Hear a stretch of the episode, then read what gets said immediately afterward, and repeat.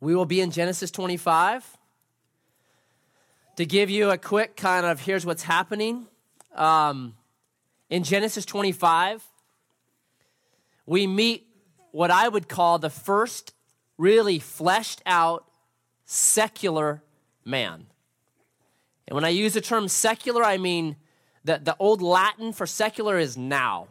He's a now man.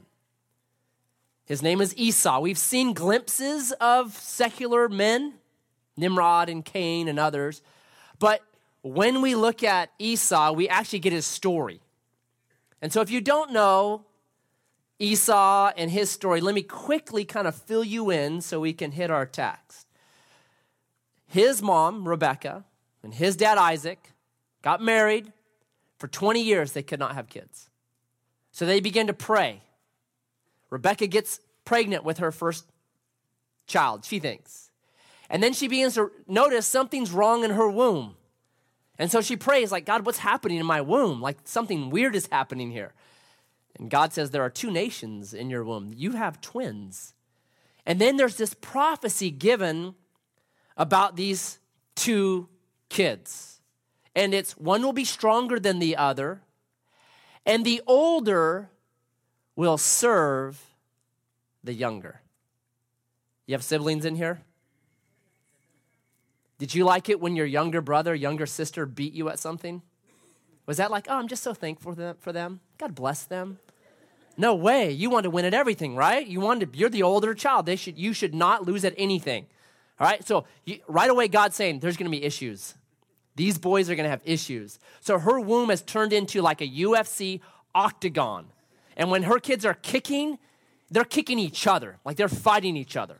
So pregnancy gets to the end, she's ready to give birth. And as she's giving birth, the, the kids are actually fighting over who gets out first, right?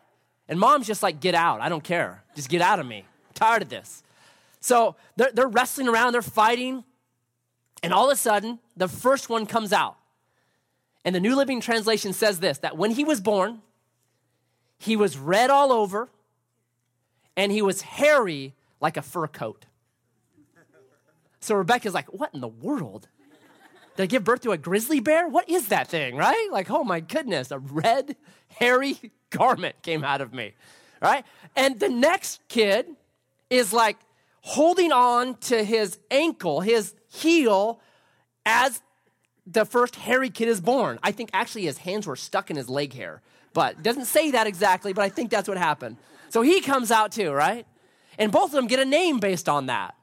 So the first one, the red hairy one, is called Tickle Me Esau. No, not very good. I wasn't even say it because the first service was just like, I'm like, that's not funny. I should note that. So his name is Esau, and it means hairy. And then Jacob, it's very close to um, uh, heel or heel snatcher. So that's how they get their names. So you have these two very, very kind of different guys. One guy is super hairy, right? He's the guy that takes off his shirt and is ready to jump in the pool, and you're like, bro, take off your sweater first. He's like, I already did. Oh, all right. All right. And then it says of Jacob that he was smooth. His skin was smooth, like he had no hair.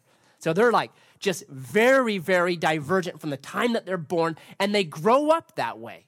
So Esau, he's an outdoorsman. He goes hunting, he goes fishing, he four buys in the mud. He goes out and just burns random stuff in the woods, like old Volkswagens. Breaks my heart. Right? He thinks NASCAR is actually a sport. Sorry about that if you love NASCAR. They only turn one direction. That's my issue with it. So he thinks NASCAR's. He goes out and he eats hamburger helper out of a giant aluminum pot with a wooden spoon. He's just that dude. You're like, whoa. All right? So you've got Esau over here, just wild man. And then it says this of Jacob he's a smooth man that loved the tents. So Jacob's the opposite. He's a guy that goes shopping at the mall, talking to the ladies. Hey, what's up, ladies? He's the guy that wears those v neck shirts that are way too v neck. You're like, bro, I don't want to see that on you. Come on, man. Get a button on that thing. He's that guy, right? He, he likes the finer things of like caviar and Grey Poupon and Perrier, right? So you have these just unbelievably different men that start to grow up together, and it's really Ted Nugent moves into Mr. Rogers' neighborhood. so you just know, like, this is going to be, pro- this is not going to end well. However, this, this is not, there is going to be war here. So that's where we pick up our story. Chapter 25, verse 29.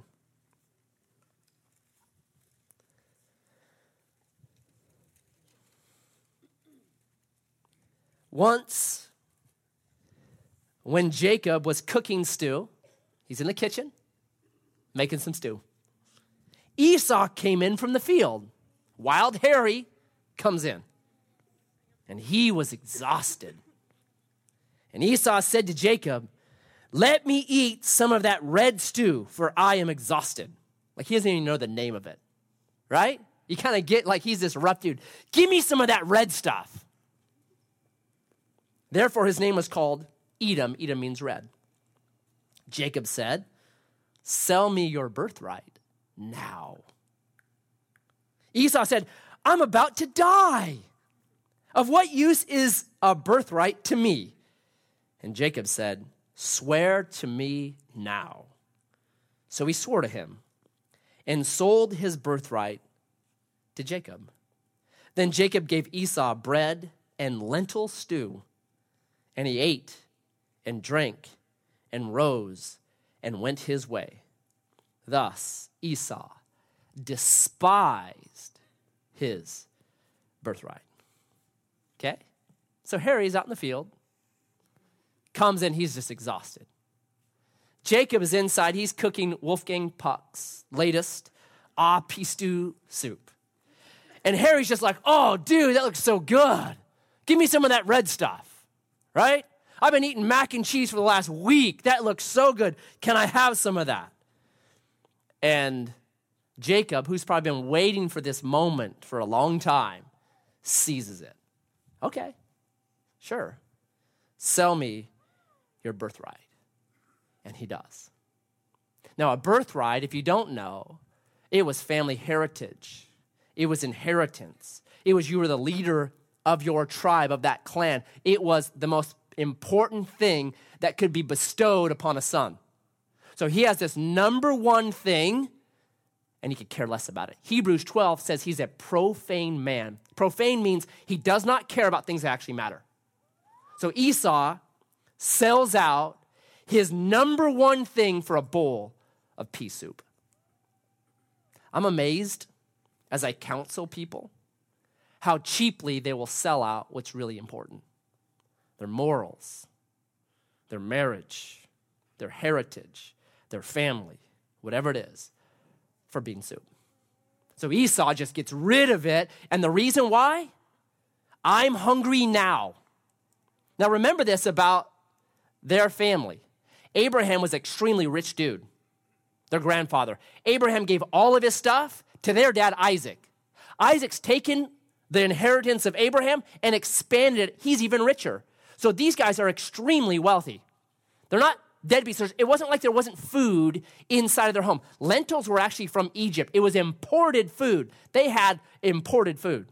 So this is they're wealthy. It was Esau wanted food now. I'm exhausted. I'm starving to death. I need it now. I'm not going to wait, and I don't want to work for it. I want it now. And he sold out. He's secular, he's a now person. And the way that his life had been, it had shaped him around I want things now, I don't want to wait for them. It's impatience, ultimately. So Carl Jung said this, and he said that hurry is not of the devil, hurry is the devil. That's what you have with Esau. So Esau takes his most precious, important thing in life and he gives it away because he's impatient, he's in a hurry, and he allows his belly to be his God. Isn't America a secular nation now? Now. We're the now nation, right? We're all in a hurry. It's got to happen now. We can't wait for anything. So we drive at 65 miles per hour. Who actually drives at 65 miles per hour? Right? It's not quite fast enough. 100 years ago, they went five miles per hour. And yet, 65 miles, ah, you know, I can do 70. Cops won't pull me over if I'm doing 74, right? The magic 10 mile an hour rule. Here's what you need to know about speeding speeding is the number one cause of all traffic accidents and the number one cause of all fatal- fatalities. It's speeding, right? So, kids, if you're 16, 17, speed kills. Be careful. Parents, if you have a 16, 17 year old, there's an app that will tell you how fast your kids go. And it's awesome. Google it. You'll be surprised at what your little angel does. right? so we have this just speed now, our whole culture, right? We don't just have shampoo, it's shampoo plus conditioner because it takes way too long. That extra minute, are you kidding me? Oh.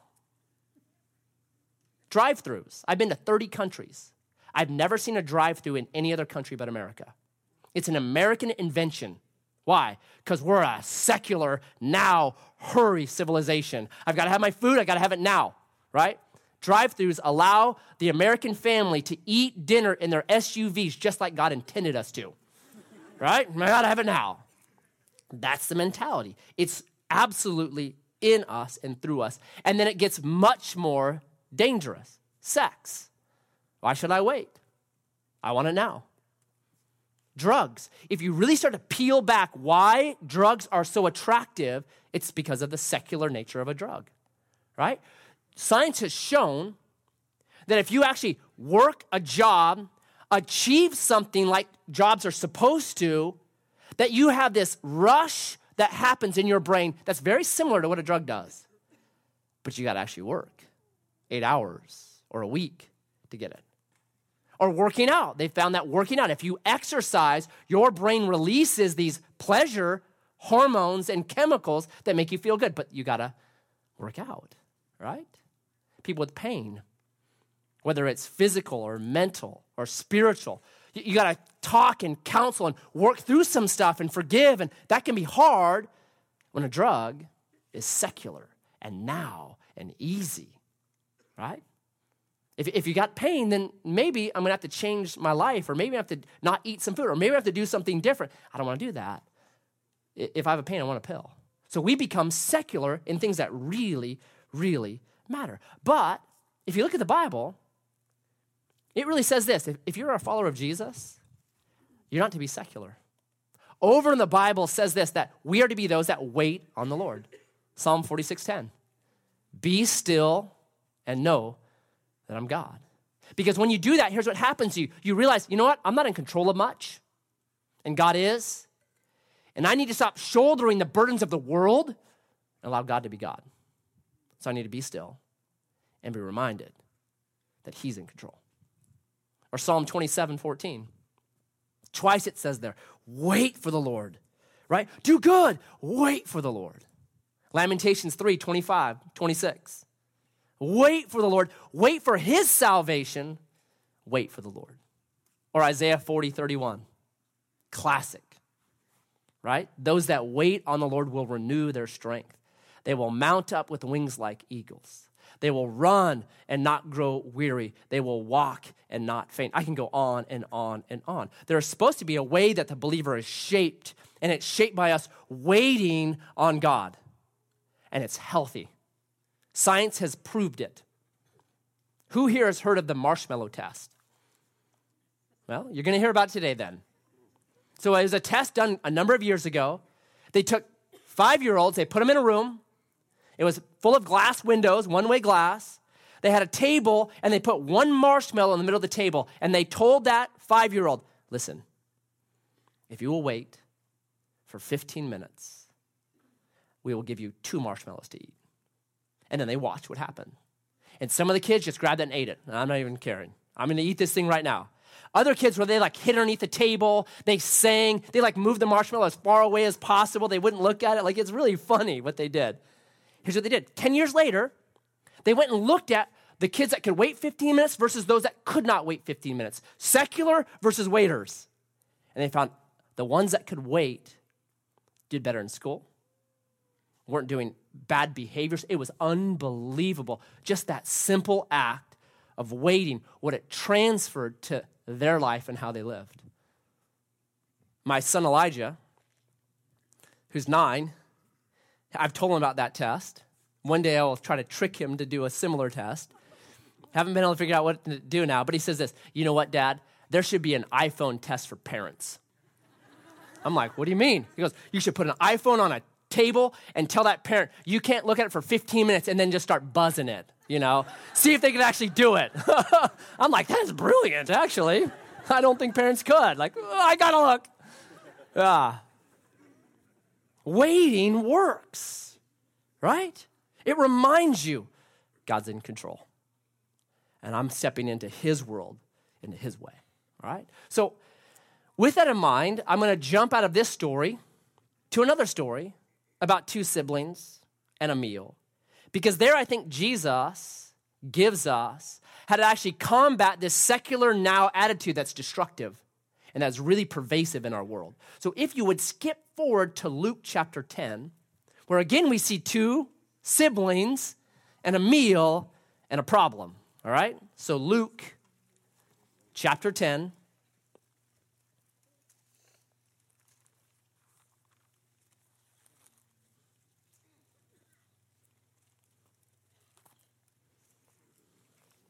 I'll read it for you. It's verse 38. Now, as they went on their way, Jesus entered a village, it's Bethany, and a woman named Martha welcomed him into her house. And she had a sister called Mary, who sat at the Lord's feet and listened to his teaching. But Martha was distracted with much serving. And she went up to him and said, Lord, do you not care that my sister has left me to serve alone? Tell her then to help me. But the Lord answered her, Martha, Martha, you are anxious and troubled about many things, but one thing is necessary. Mary has chosen the good portion, which will not be taken away from her. Siblings, and a meal and a problem. But here we see the solution. It's interesting to me that both these stories are geared around a meal. Just a mundane thing. How many meals do you eat a day? Three meals. The reason I think they're around meals is because we are shaped not by the big events of life, but the mundane things and how we deal with them every single day. So I tell my kids, they're in soccer for the most part, I tell them, you will play like you practice. It's not Saturday one hour that determines if you're a good player or not or how you're going to play. It's what you did on Monday and Tuesday and Wednesday and Thursday and Friday that determines how you're going to play on Saturday. The mundane meals of life are the practice so that when we play the big game, it works. So I want to notice what Martha is. To me, I read this story, and Martha to me is a great American. It's her house, right? She's in a hard civilization at that time for women to do anything, and she owns her own house. Her brother and sister actually live with her in her house, right? She is a take charge, get it done, CEO lady. She's on it. But is she happy? Well, let's look at her. Let's look at the evaluation. Number one, verse 40 says this Martha was distracted with much serving. Her mind is all distracted. She's got too much to do. She's overwhelmed by it, right? I'm just overwhelmed. There's too much for me to do today. There's too much here. So then she demands that Jesus make her sister volunteer to bail her out. Isn't that fascinating? I love that. Jesus, get my sister to bail me out of my problems. Her mind's all distracted. Number two, she's mad. Her relationships are totally broken. She looks at Jesus and she says this, verse 40 You don't care. Do you not care? Don't you see what's happening to me? Jesus, you don't care about this. See, see what my sister's doing?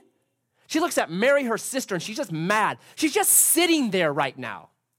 Martha type personalities always get mad when people aren't doing something, right? What's wrong with you? Why are you just sitting there?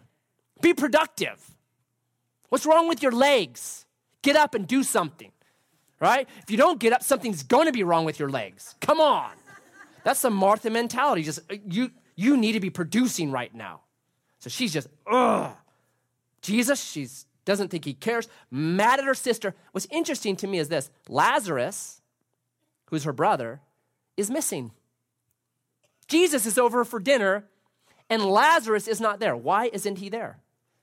John 11 tells us that Jesus loved Lazarus. They were bros.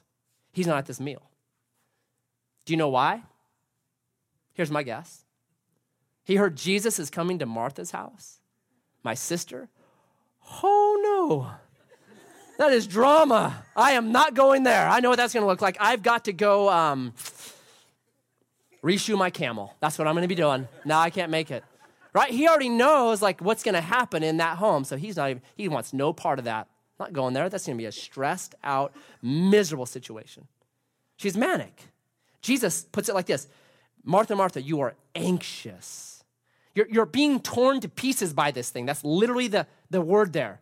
This meal that you're trying to fix, it's tearing you to pieces. You're that kind of person that says, Man, I can't stop. I'm in too deep. I have no choice. Oh no. And I need somebody else to bail me out. You know anyone like that? I can be like that. I have a choice, man. I, I, this is my plate. It's on there. I got to I got to deal with this. And her expectation is this: next week will be different. Okay, I got all these things to do this week, but I'll get through them, and then next week I'll slow down. You ever say that to yourself? Has that ever worked for you? No, because next week never comes.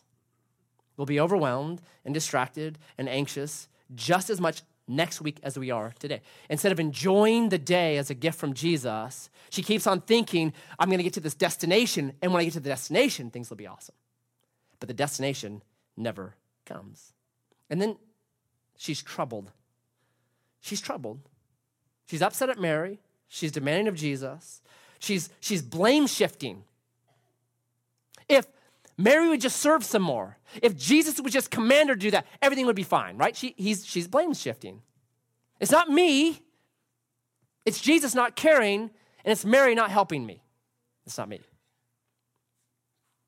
The truth is this she had invited Jesus into her home.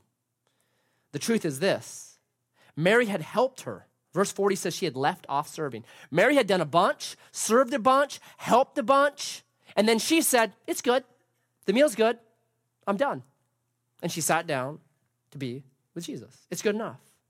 So I think what's what if you look deeply, the problem with Martha is one of two things. The problem of a secular mindset is one of two things. Number one, it's this it's overvaluing yourself. It's all up to me. If I don't do this, it's not going to work. The meal will never go off. You're shouldering the world's problems. It's all on me. And then it just drives you into the ground. That's why waiting is such an important discipline because it's reminding you no, I don't spin the world. No, I don't make the sun come up. No, I don't control the weather.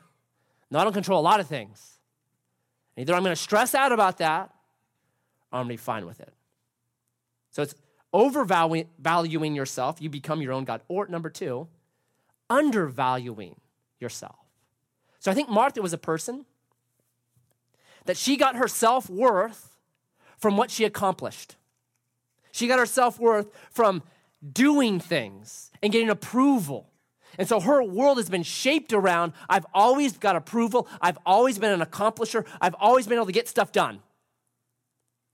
So I think underlying her problem in this meal was this. She wanted this meal to be the best one Bethany, that city she lived in, had ever seen. She wanted people to talk about, look how great this was. Man, I remember the time Jesus came to your house. That was the best party ever. That's what she wanted to hear. And because that wasn't going off the way that she thought it should, oh, she starts to lose it. Because she knows I'm not going to get the approval I want. I'm not going to get the, the accolades that I think are necessary. So now she's just running around.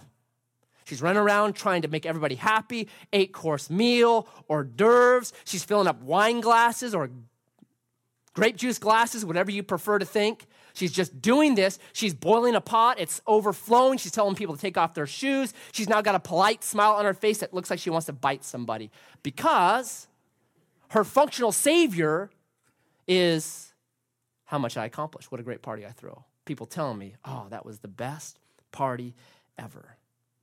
And what's the solution? Jesus says, here's one thing. Here's one thing that you should be doing. And it's verse 41. You are anxious and troubled about many things. You ever felt that way? Man, I have. But one thing is necessary. You want to break this anxious, troubled, manic life? There's one thing that's necessary. And Mary has chosen the good portion, which will not be taken from her. The solution is this. I like one things. The solution is this.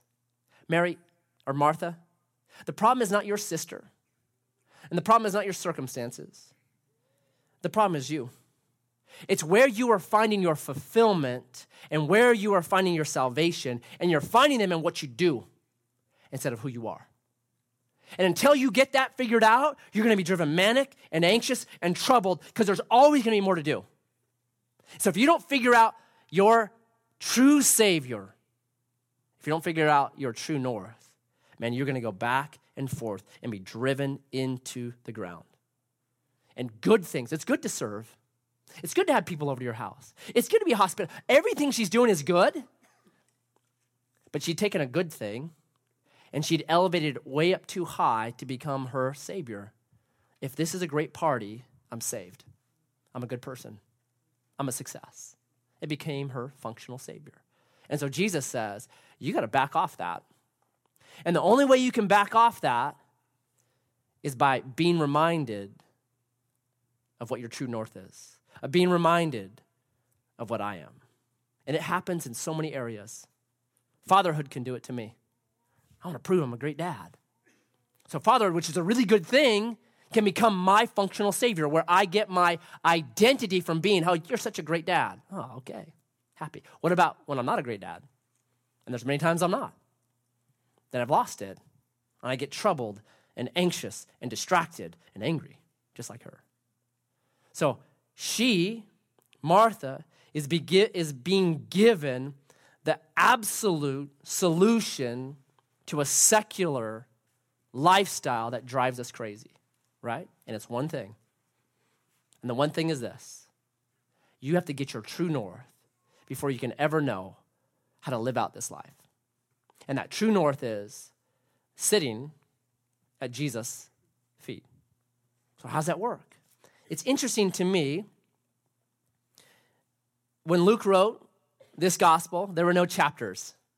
So, right when Jesus finishes, here's the one thing necessary the very next phrase is now Jesus was praying in a certain place. And when he finished, one of his disciples said to him, Lord, teach us to pray. And then he goes through, okay, here's how you pray.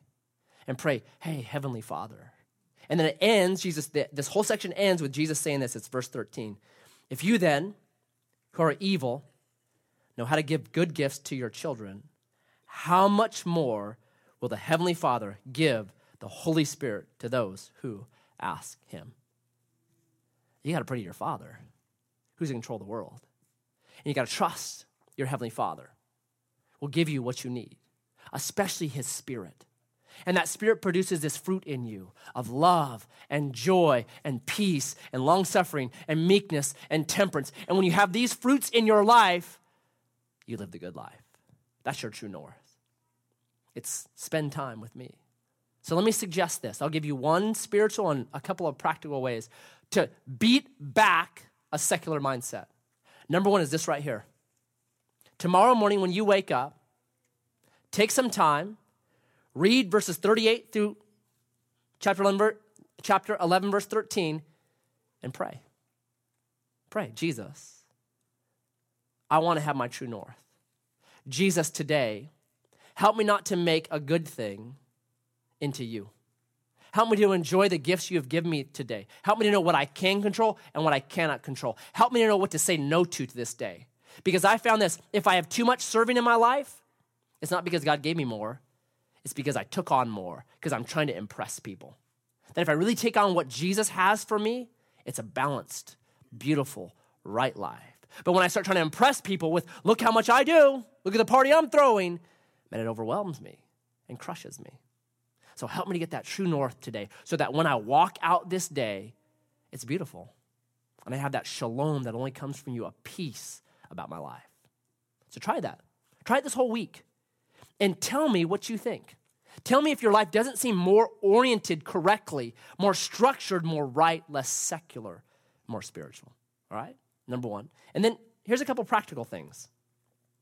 I think we have to, as a culture, have a almost Monday, Tuesday, Wednesday, Thursday, Friday discipline that pushes back against impatience. So I'm going to give you some I've given these before.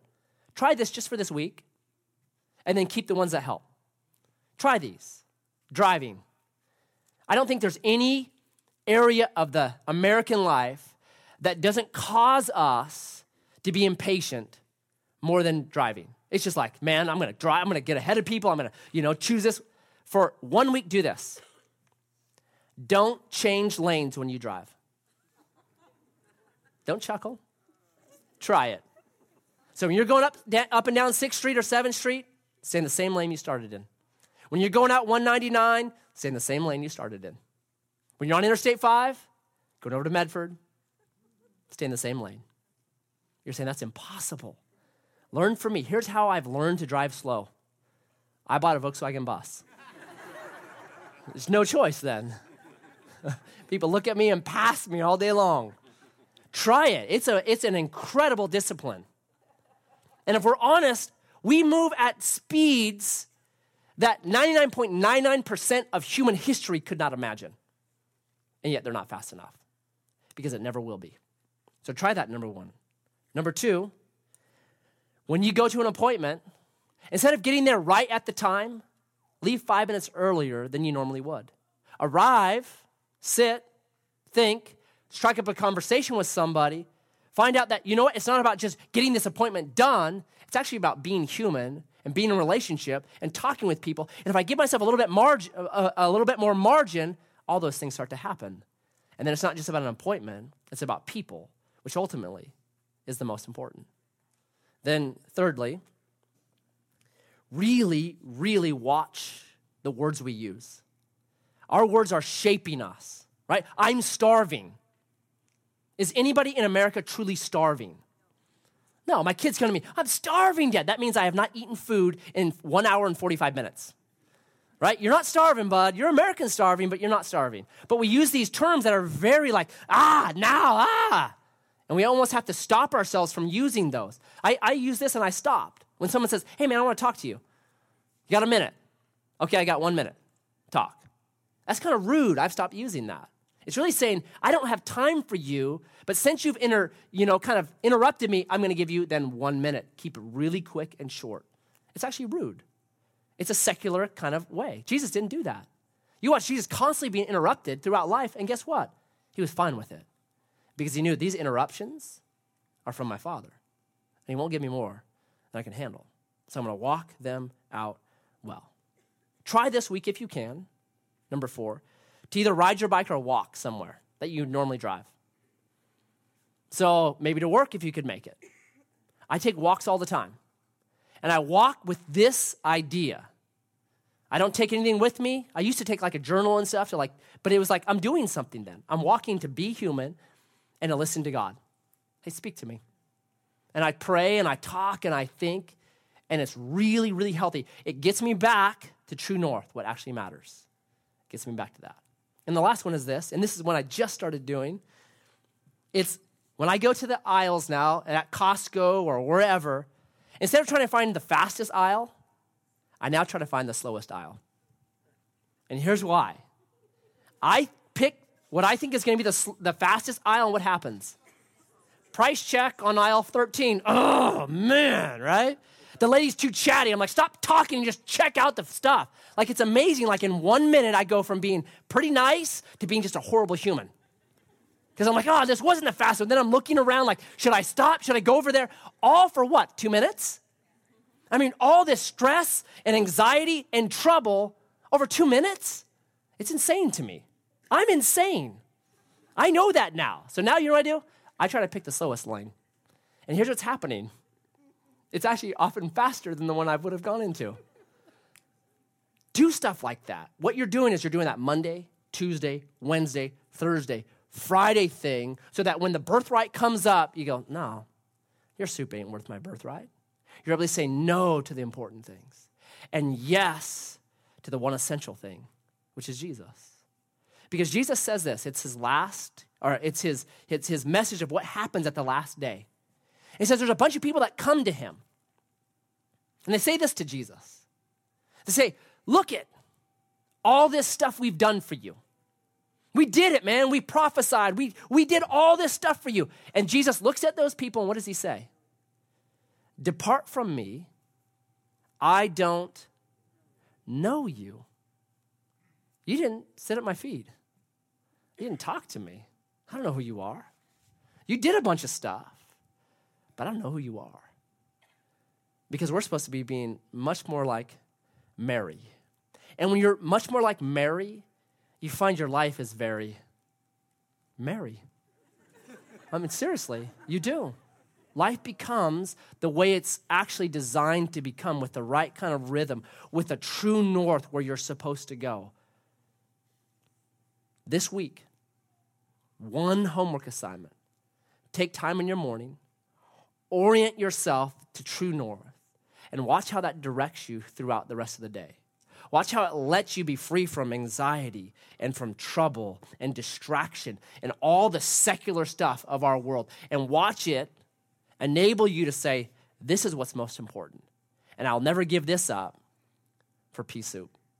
I'll never give it up for lentils because this is what's most important. Okay? And here's what we do every single week outside we have baptism. And baptism is, you know, it's a way of, and, I, and I've used this a long time, putting on the jersey. So when we get saved, we become part of Christ's body. But that's an internal decision that we make. And no one outside kind of knows that. I don't even think our enemy knows that. But when we get baptized, here's what happens we put on the jersey and we get in the game. And it's the best game you'll ever be in the game of life, the game of, of uh, kingdom, the game of, of the way that we are designed to be. So if you have not been baptized and you want to be baptized, we offer this every single Sunday. No pressure. We believe that God's Spirit speaks to you and tells you when that should happen. And that's not my job to do. My job is to tell you, here's what's available. And then you respond. So if you feel like today, you know what? I want to put on the jersey. I want to make sure that I am identified as part of the body of Christ. I believed in Jesus and I'm saved. Now it's time to declare my salvation to everybody else. Will you come up here and be baptized?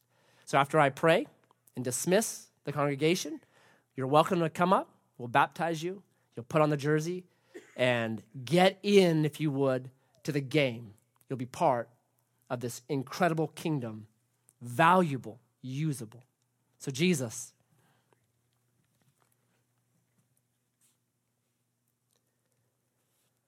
forgive me for being anxious and troubled.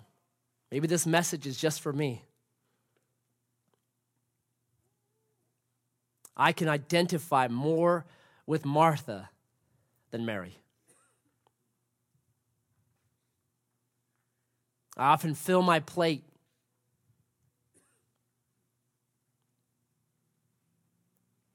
with much serving and very little sitting. Forgive me. Forgive us, Lord. May we never forget the one necessary thing. May we wake with scripture, with prayer, with true north, with you giving us the gift of your spirit, which produces in us love and joy and peace, a shalom. Help us, Lord, this week. Help us to treat each day as a gift from you, enjoying the good things going through the hard things, knowing that they strengthen us. And most importantly, trusting you that you are in control, not us.